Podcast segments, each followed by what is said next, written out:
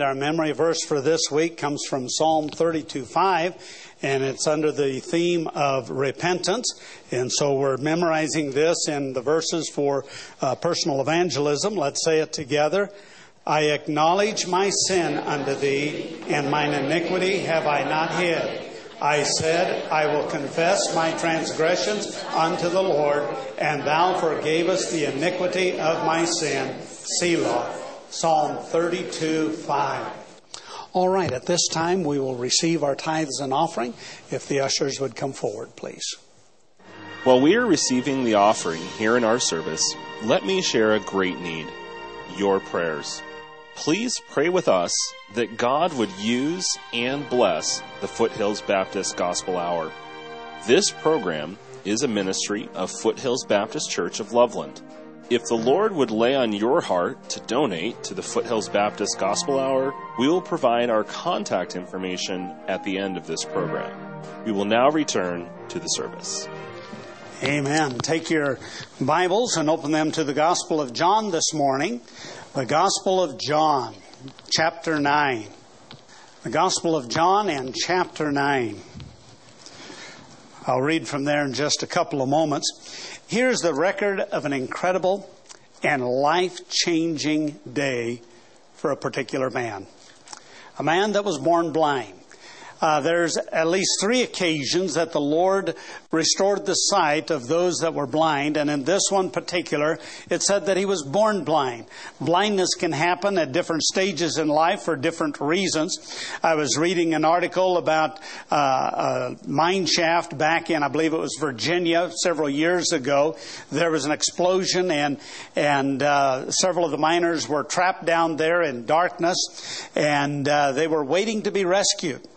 And eventually, they broke through the hole and uh, brought the light and, and water and, and uh, what they, they needed to be able to get them on out. And one of those that had been in that cavern, he says, well, if they're here, why don't they turn on the light? And it was at that moment everybody realized that the explosion caused him to become blind. Everybody else could see the light that was there. Blindness happens at different times, different reasons. But here's a man that was born blind. Something else that we will understand that's a little bit unique about this. This man did not request Jesus to restore his sight. I believe about half of the miracles that Christ performed to restore health one way or another, uh, a little uh, more than half, I believe it was, the the individual asked Jesus to restore their, their health from the malady, and a little less than half of them never asked. Jesus come along, saw their need, and took care of that need even without asking. And this tells me something else about the Lord Jesus Christ. Do you know? He could have just walked by. There were some, there was no way walking by unnoticed or without being a spectacle. But in this particular case, the, the setting would almost appear, and certainly I was not there, we were not there, to know exactly how all of this transpired, but it would almost appear, as the record, record is given, that Christ could have walked by this man of need, and, and he would have never known the difference, and his life would have gone on. But because of the compassion of Christ, he had a life-changing day. The Lord Jesus Christ restored his sight. Now, he barely gets to celebrate having life. I don't know about you, but if if I'd have been born blind and all of a sudden that quickly, I now have sight. And I doubt that it was poor sight. I would guess it was good twenty twenty vision or, or the best vision you could have. When God does things, he does things well. And he barely gets an opportunity to celebrate. Hey, I was blind, now I can see. And, and everybody get excited about it and, and just celebrate with him. For a, wow, you can see now. What a deal, you can see. But the whole focus has changed from him to who did this. Who, who, who, who restored your sight? Who was able to do this? What happened? How did this happen?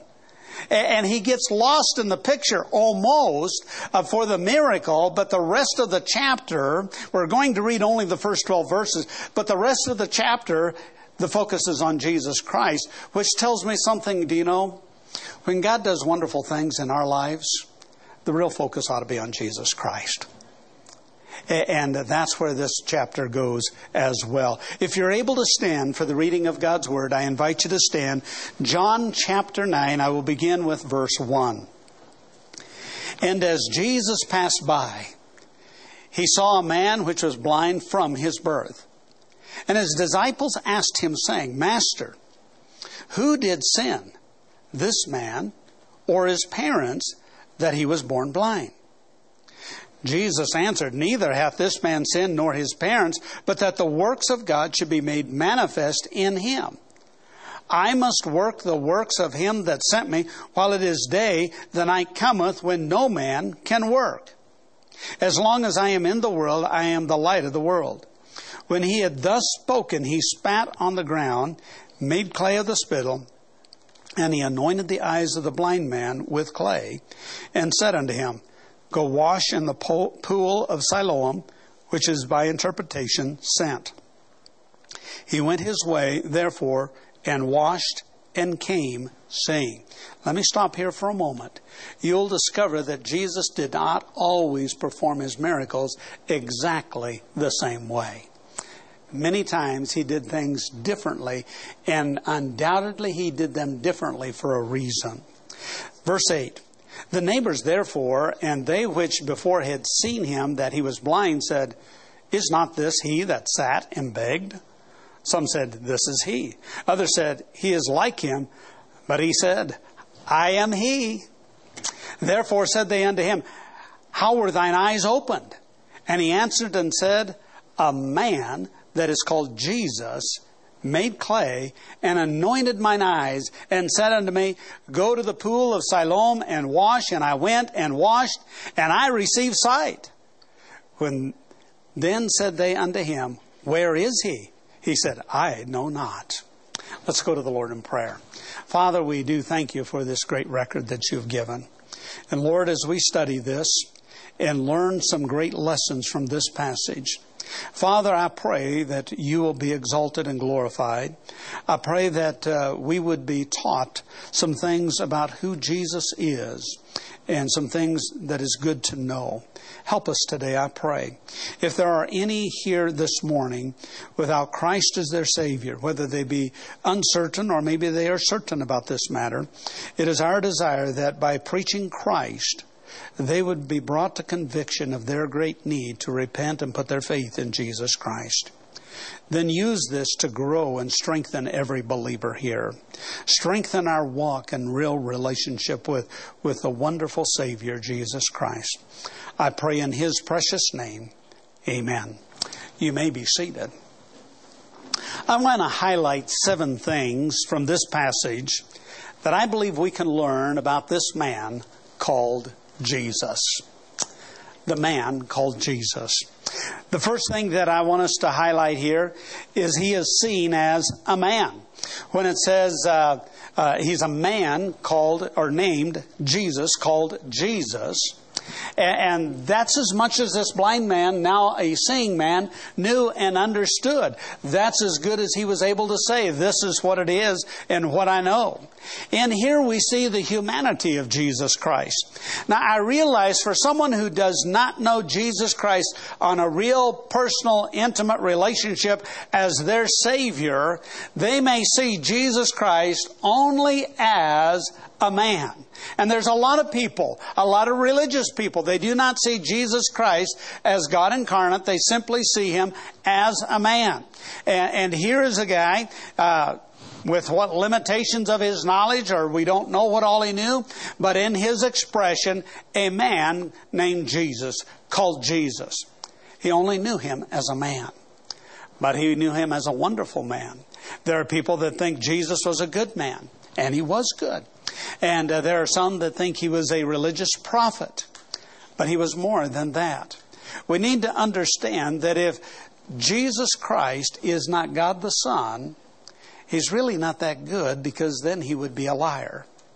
There are those that uh, of religious persuasions that say, well, Jesus never claimed to be God. Get yourself a King James translation of the Bible, the one that's been trusted for over four hundred years.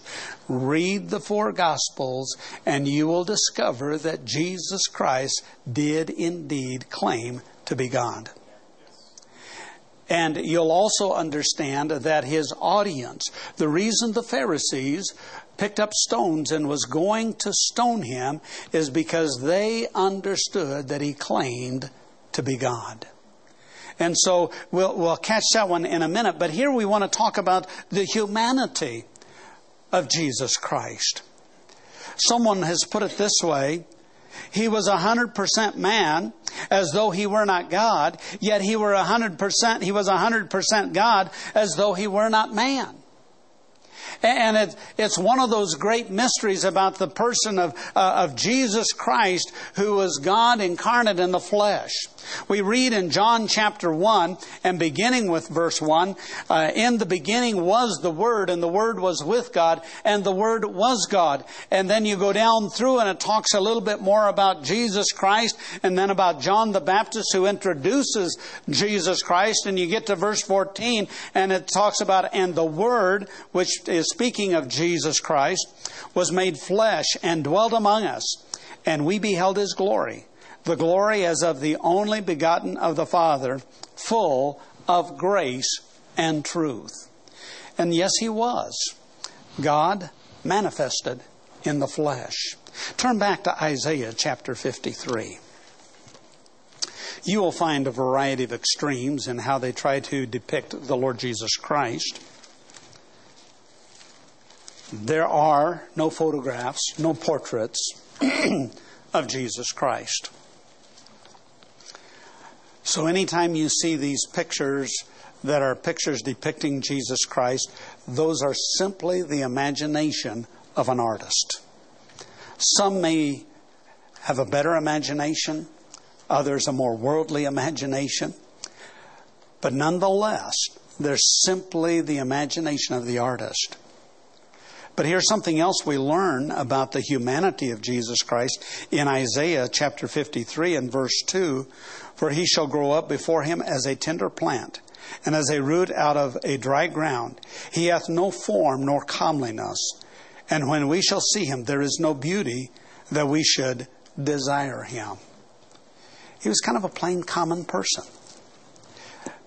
When, when there were men that were, as we as humanly defined, handsome, good-looking men, there were certain of them that the Bible even points that out. Absalom was one. I think David was another one that, that was considered a handsome man, and, and it depicted that. But do you know the Lord Jesus Christ was just that common, everyday-looking man. It says there was no beauty. It doesn't say that he was ugly, but there wasn't that exceptional beauty that would make him stand out from all of the rest of the men. He didn't walk around with, with some glowing light about his head or, or something about that. It is one of those marvelous things about God, as how God uh, became manifested in the flesh in the person of the Lord Jesus Christ. Something else we learn about his humanity, Paul tells us in the book of Philippians, and that is chapter two. Philippians chapter two, beginning with verse five. Let this mind be in you, which was also in Christ Jesus, who being in the form of God, thought it not robbery to be equal with God. There's another statement saying, yes, Jesus Christ was God, is God. But made himself of no reputation, and took upon him the form of a servant, and was made in the likeness of men. And being found in fashion as a man, he humbled himself and became obedient unto death, even the death of the cross. Wherefore God also hath highly exalted him, and given him a name which is above every name. And so we learn and we understand from this passage the humanity of Christ. The man called Jesus.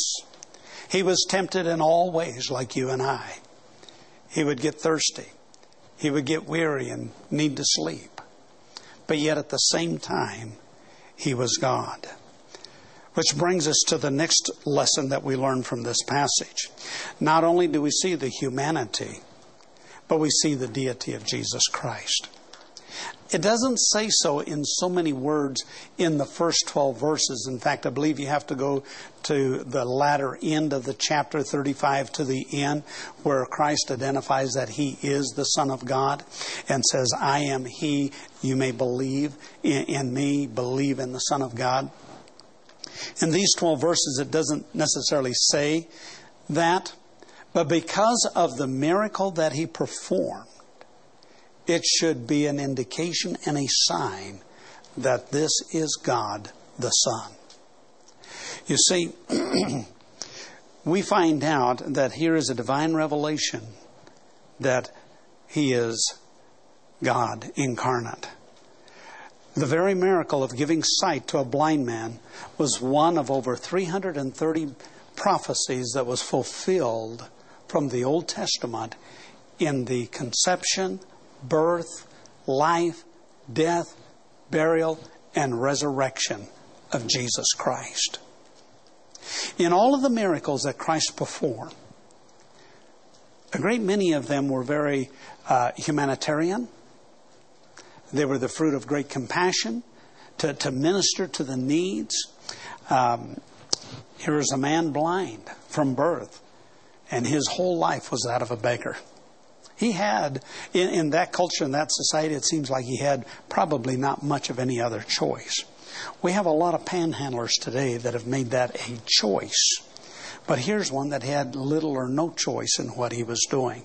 You look at those that had uh, contracted leprosy, and uh, he healed them of the leprosy.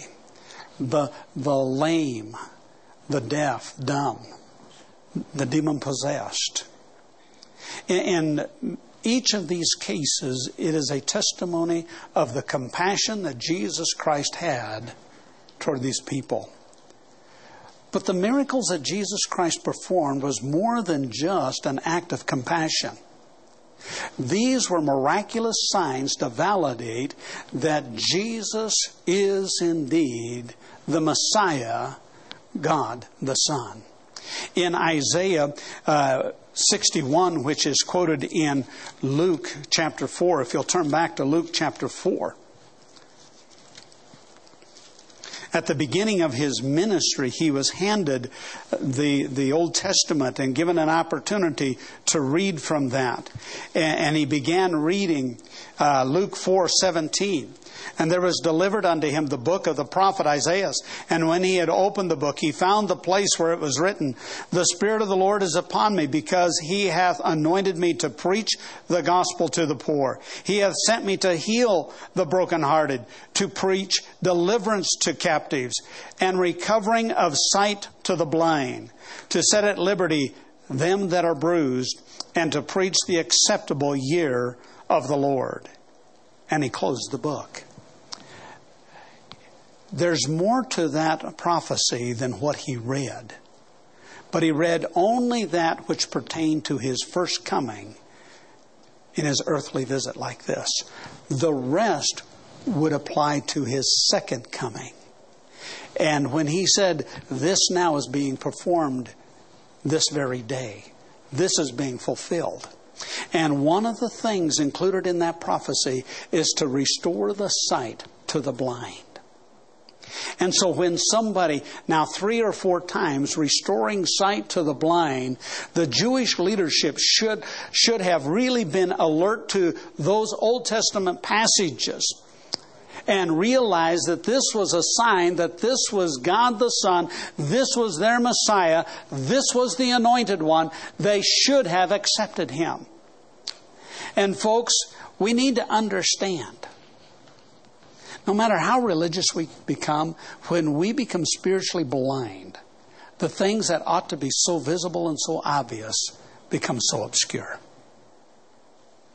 It is so crucial that as a child of God, we walk with God, have a heart for God, and live a Spirit-led life so we can understand the great truths and not be blinded to them.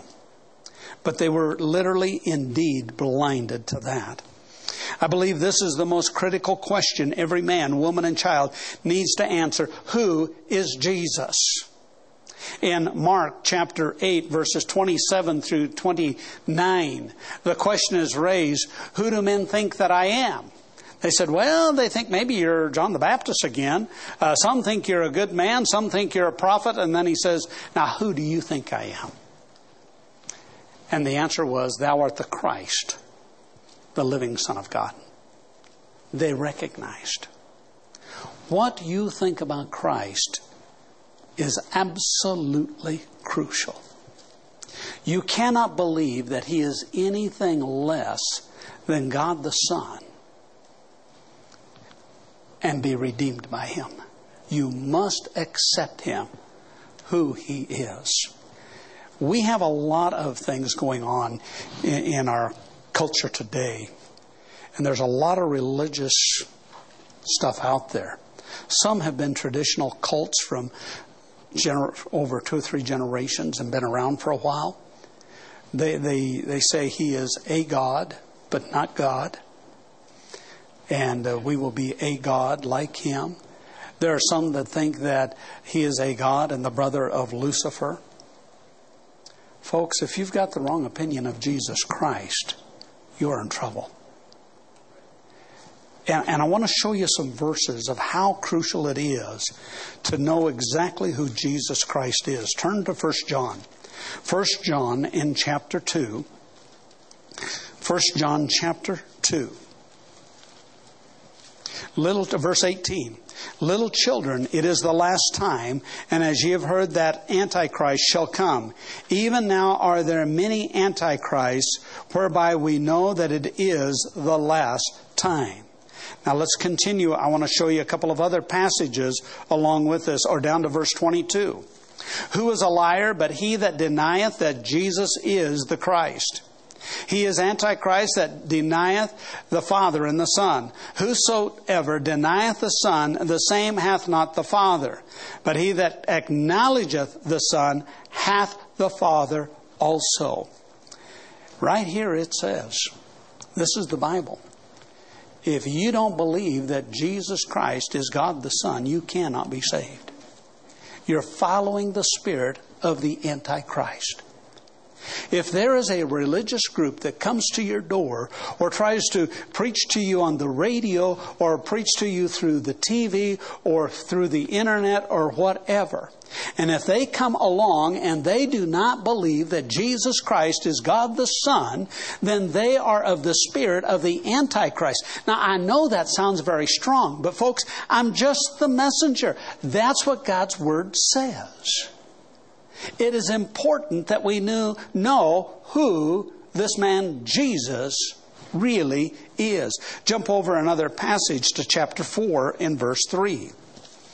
And every spirit that confesseth not that Jesus Christ is come in the flesh is not of God. And this is that spirit of Antichrist, whereof ye have heard that it should come, and even now already is in the world. One more passage, Second John.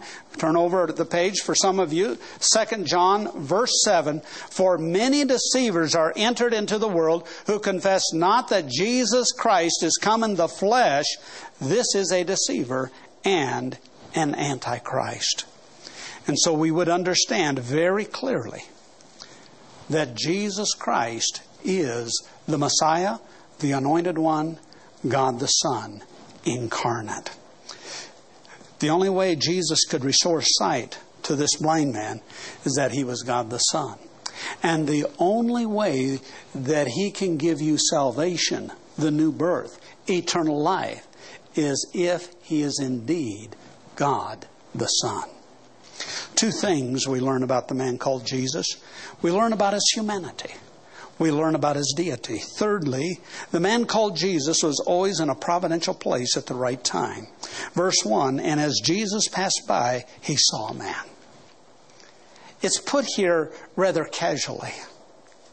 But do you know, Jesus Christ was so committed to doing his Father's will. And his life was, and everything about his life was for a purpose, on, per, on a purpose, and on time. If it had been earlier, he may have missed this man. If he'd have been later, this man may have already left. But he came by at a providentially appointed time. Things don't just happen by accident.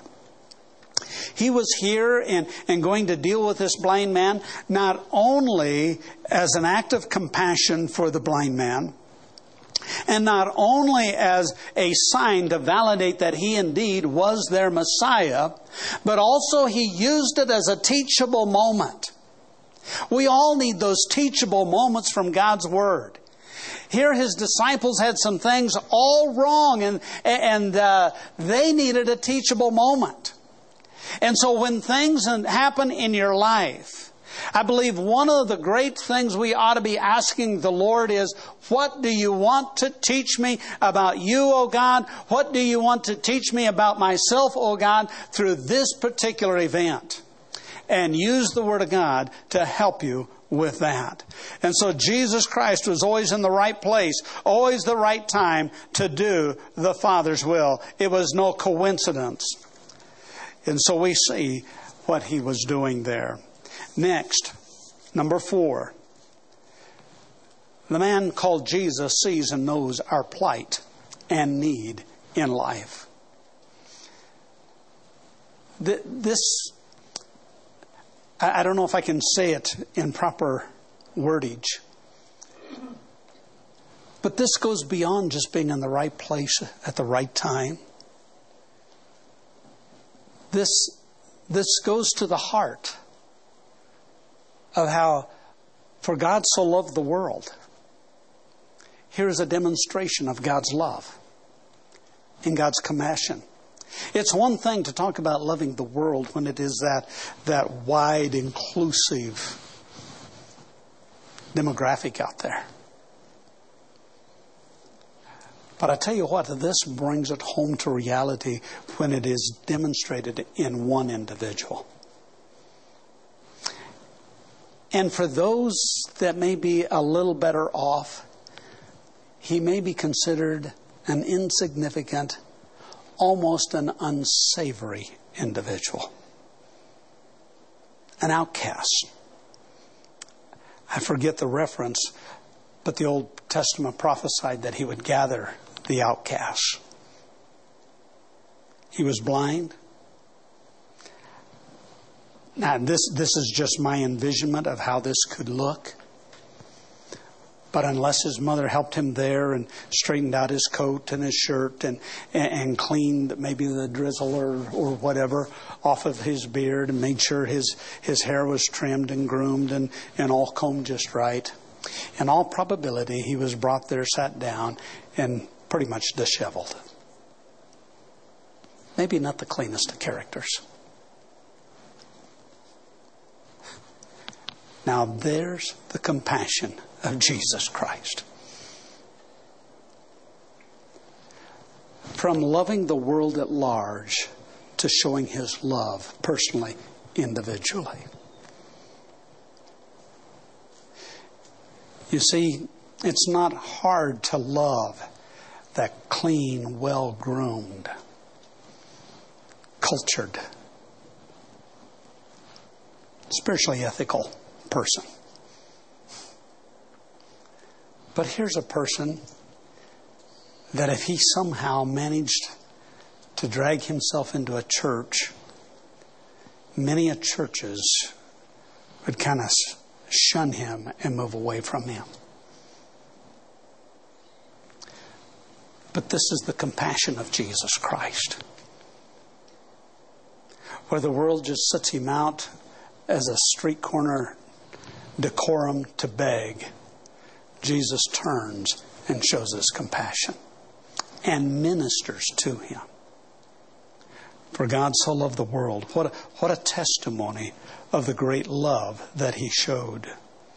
Whether it be for someone's physical malady, or whether he encounters a, a funeral procession where a mother has lost her son, or whether it be those of great spiritual darkness.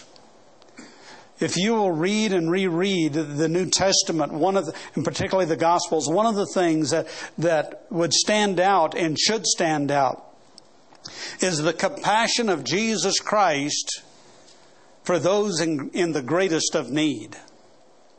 That was the heart of Christ. Many a times it, it says, and he had compassion. Other times it says, and Jesus wept.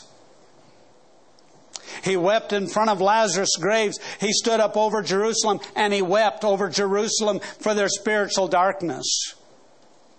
And here he meets this one with great compassion.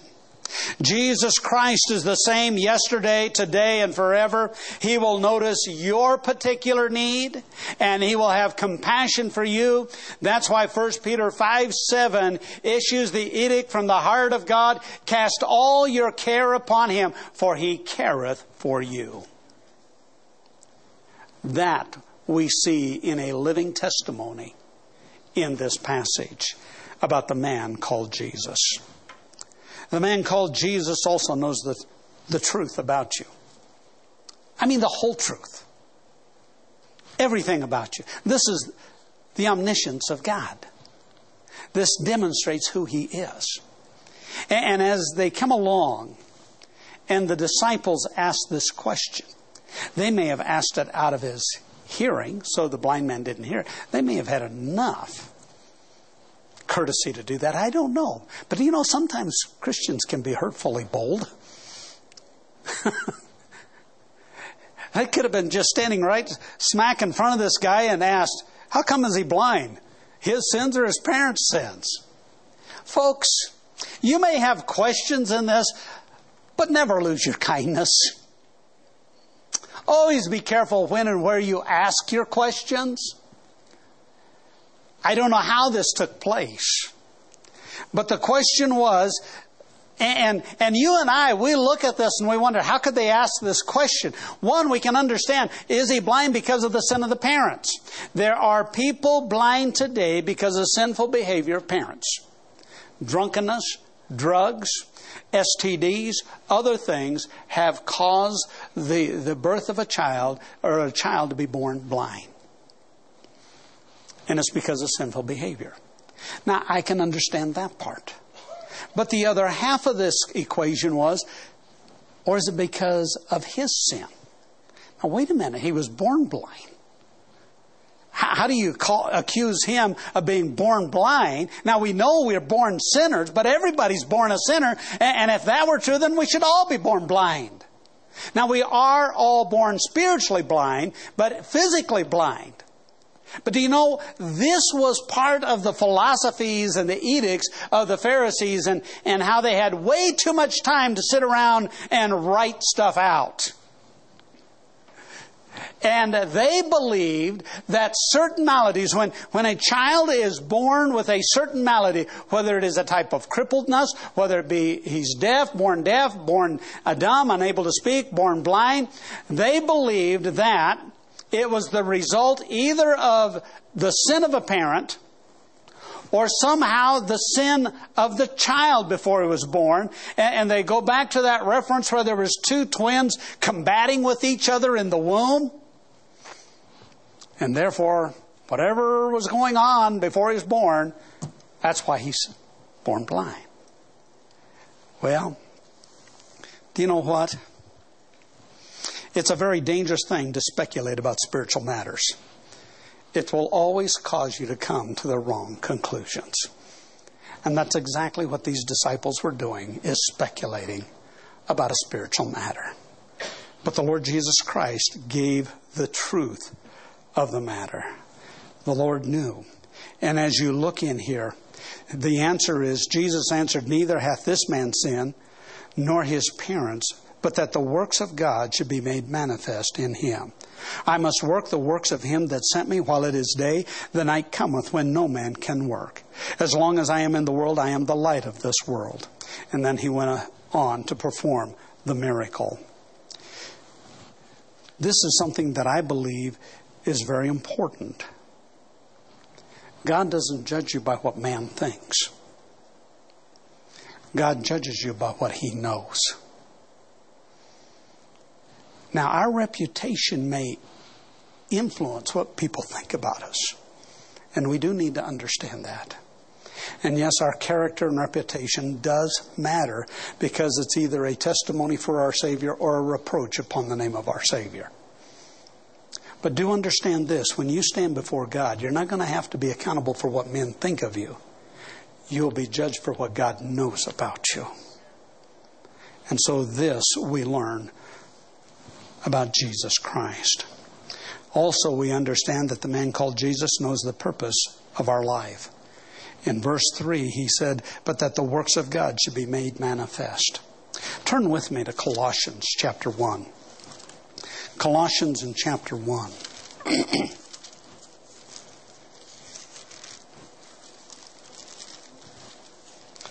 And verse sixteen. I'm going to read a couple of verses.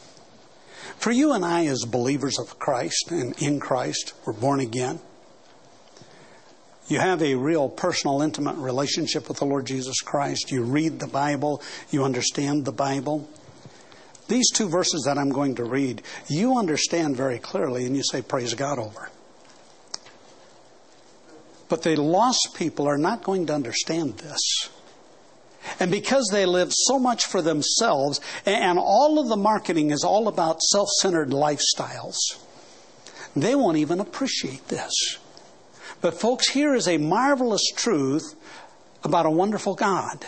In Colossians chapter one and verse sixteen, for by Him were all things created that are in heaven and that are in earth, visible and invisible, whether they be thrones or dominions or principalities or powers. All things are created by Him and for Him. Turn to Revelation. Revelation chapter four. Revelation chapter four. Revelation four and verse eleven. Revelation four and verse eleven. Thou art worthy, O Lord, to receive glory and honor and power, for Thou hast created all things. That includes humanity as well. And for Thy pleasure they are and were created. You'll find a similar statement in Isaiah chapter forty-three, verse seven. For time's sake, we can't go back and, and recapture that verse. But do you know what? Everything about our life, God has created that we may bring glory to God. Now, do understand that when God created us, He created us in a very perfect world where there was no sin, no death, no war, no suffering, none of that. And He created us that He could have fellowship with us. And He would come in the cool of the day and walk with Adam and Eve in fellowship and visit with them. And, and God created them special. It doesn't say that He did that with His animals. It says that He did that when He created man, Adam and Eve. And that all of His creation should glorify Him. And He has a purpose through all of that. And even yet today, here, here is man that, that God ordained that should be born blind, so that on this particular day, he could restore his sight and glorify his Heavenly Father and show the mighty works of God. So whatever comes into your life, do understand that God can use you to bring glory to Him through whatever adversity or success. In First Corinthians six nineteen, it says, know ye not that He has bought you, and that we are to glorify Him with our body and our soul? That is our purpose in life. Here was a man born blind whose lifetime of adversity was, a, was used as a means to glorify the Heavenly Father. And stop and think. You know, here's one that, that God demonstrated His compassion upon. He was a young adult, I would presume. He was old enough to speak for himself before the Pharisees. As a parent of four children, I can only imagine the the added difficulties of raising a child that was born blind. We didn't have to deal with that in the four children we raised. But we did have difficulties with that. Can you only imagine if the child was deaf, the child was blind, and the added challenges of teaching them how to function in life? You see, the Lord saw all of that and then used it to glorify God. Fanny Crosby, in, in her handicap, did not let that stop her from being used by God to glorify Him through all of the songwriting in a marvelous way. Jesus has a purpose for your life. And then number seven, the man called Jesus is the one who can change your life. Who can change your life. For this particular man who was born blind, it was a life of blindness and a life of begging. I, I can't understand why anyone would choose to do that. That just seems like such a difficult way of life. But here was a man that may have had no other choice. This was his life. But when Jesus Christ came, His life changed physically. Now, he's not saved at this point. I know some will use this, and it can present a very good picture of what a, what salvation is. But he's not saved at this point. Not until the latter end of the chapter that he puts his faith in Jesus Christ, and it's clearly stated. But do you know, In, on the physical level, God changed his life dynamically, and because of that change, it brought him to Jesus Christ to be born again, to put his faith in Jesus Christ. My friend,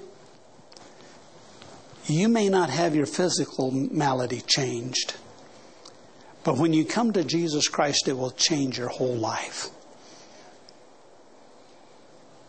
In Second Corinthians five seventeen, the Bible says, "Old things have passed away. Behold, all things have become new." He dynamically transforms our life from the inside out. It's not reformation, it's transformation. Because when you get born again, when you receive Jesus Christ as your Savior, you no longer hunger for the things of the world. But you begin having a hunger for the righteousness of God and the right things of God and want to live rightly before God. There's a dynamic change that takes place. That's what this man, Jesus Christ, can do. Folks, what should we learn from this passage about a man called Jesus? He is no ordinary man.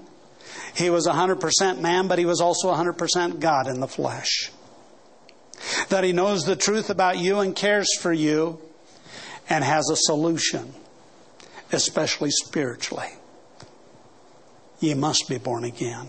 He tasted death for every man so that we could have forgiveness and eternal life. He cares about you, and that He can change your life, both physically and spiritually. Oh, you might uh, be blind, get saved, and still be blind. But there's a lot of other things physically that'll change, and a lot of your habits, and a lot of what you're doing. But Jesus Christ is the God-man that can change your life forever. Oh, what a Savior. Father, we come to you this morning. And again, Father, we want to lift up your name. We want to exalt you. We want to honor you. We want to glorify you. And at the same time, we want to thank you for, for the wonderful work that you have, for the compassion that you have towards us that we simply do not deserve. We glorify in you. We pray in Jesus' precious name. Amen. Thank you for listening to the Foothills Baptist Gospel Hour. For more information about Foothills Baptist Church of Loveland, Colorado, you may visit our website at foothills baptist church dot com. If you wish to donate to this radio ministry, please make your check payable to Foothills Baptist Church and mail to P O. Box seven seven one, Loveland, Colorado, eight zero five three nine. Or you may go to our website at foothills baptist church dot com and click on the Give tab. We would love to have you visit our regular Sunday services with morning worship at nine thirty, Sunday school at ten fifty, and Sunday evening at five o'clock. And until we meet again, be sure you are living by faith, yes, living by faith in Jesus above. In Jesus above, trusting God. Doo-doo-doo.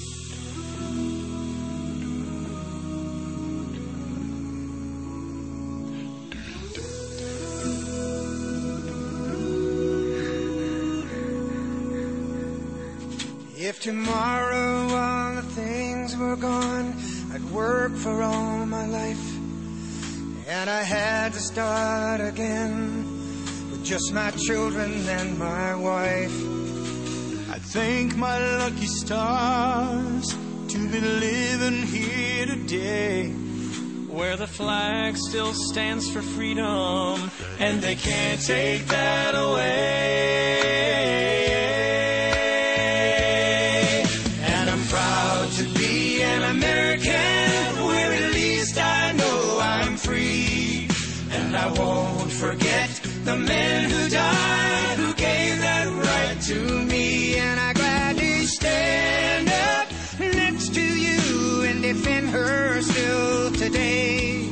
Cause there ain't no doubt I love this land. God bless the U S A. God bless the U S A.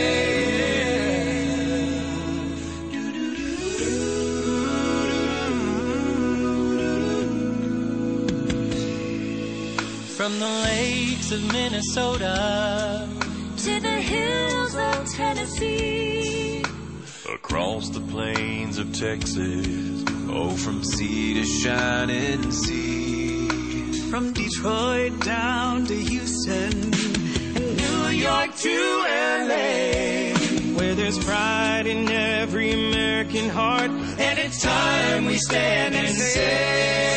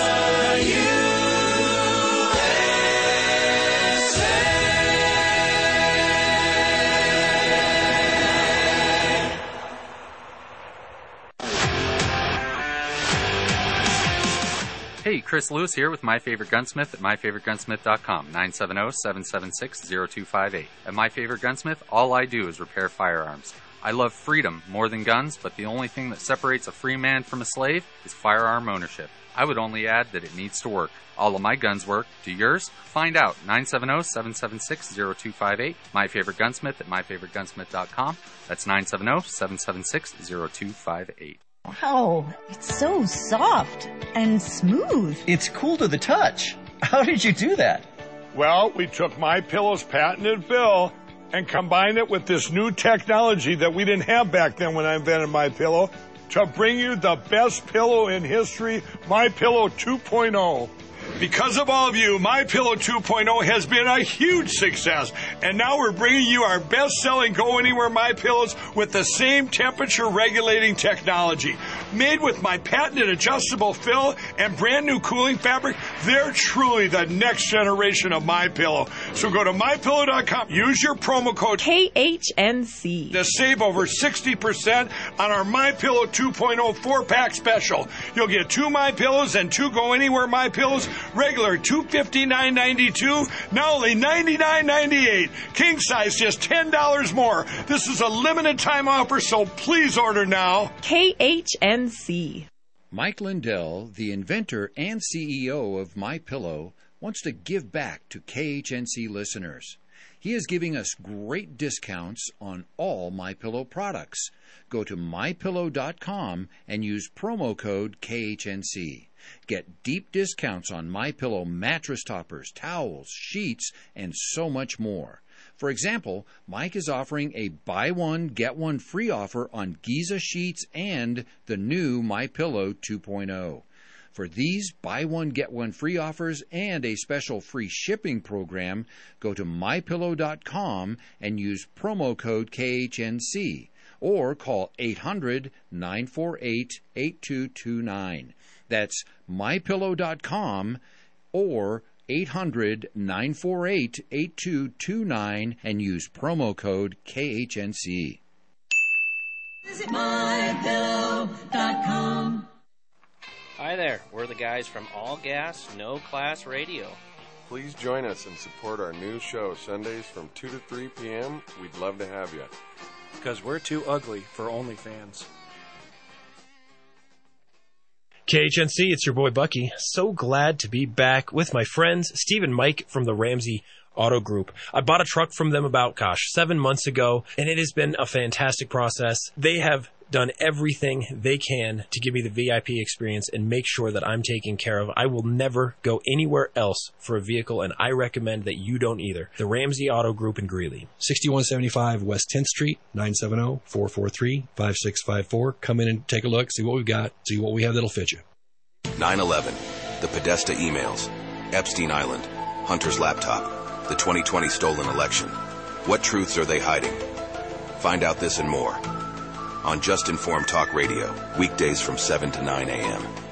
Be sure to tune in to our two-hour American Ground Radio fourth of July special. You'll hear celebrity guests such as country music star Clint Black, the guys from Ducks Dynasty, Larry Elder, and many others talk about what our Independence Day celebration means to them. So make sure you tune in this Tuesday on the fourth at two p.m. for the American Ground Radio fourth of July special. Hi, folks. This is Pastor Bruce Miller with the Foothills Baptist Church family. Join us Sunday afternoons from three to four for the Foothills Baptist Gospel Hour. That's Sunday afternoons, three to four, here on thirteen sixty A M. Tune in Saturday mornings from eleven to noon right here on the Roar of the Rockies, K H N C thirteen sixty, for the Gardening with Joy and Holly radio show. Topic focus, guests from across the country, and answering your garden questions. That's Saturdays, eleven to noon. Catch the replay Sundays, four to five p.m. You're listening to the Roar of the Rockies, K H N C thirteen sixty A M, Johnstown, Greeley, Loveland, Fort Collins. The views and opinions expressed on thirteen sixty K H N C are entirely those of the hosts, guests, and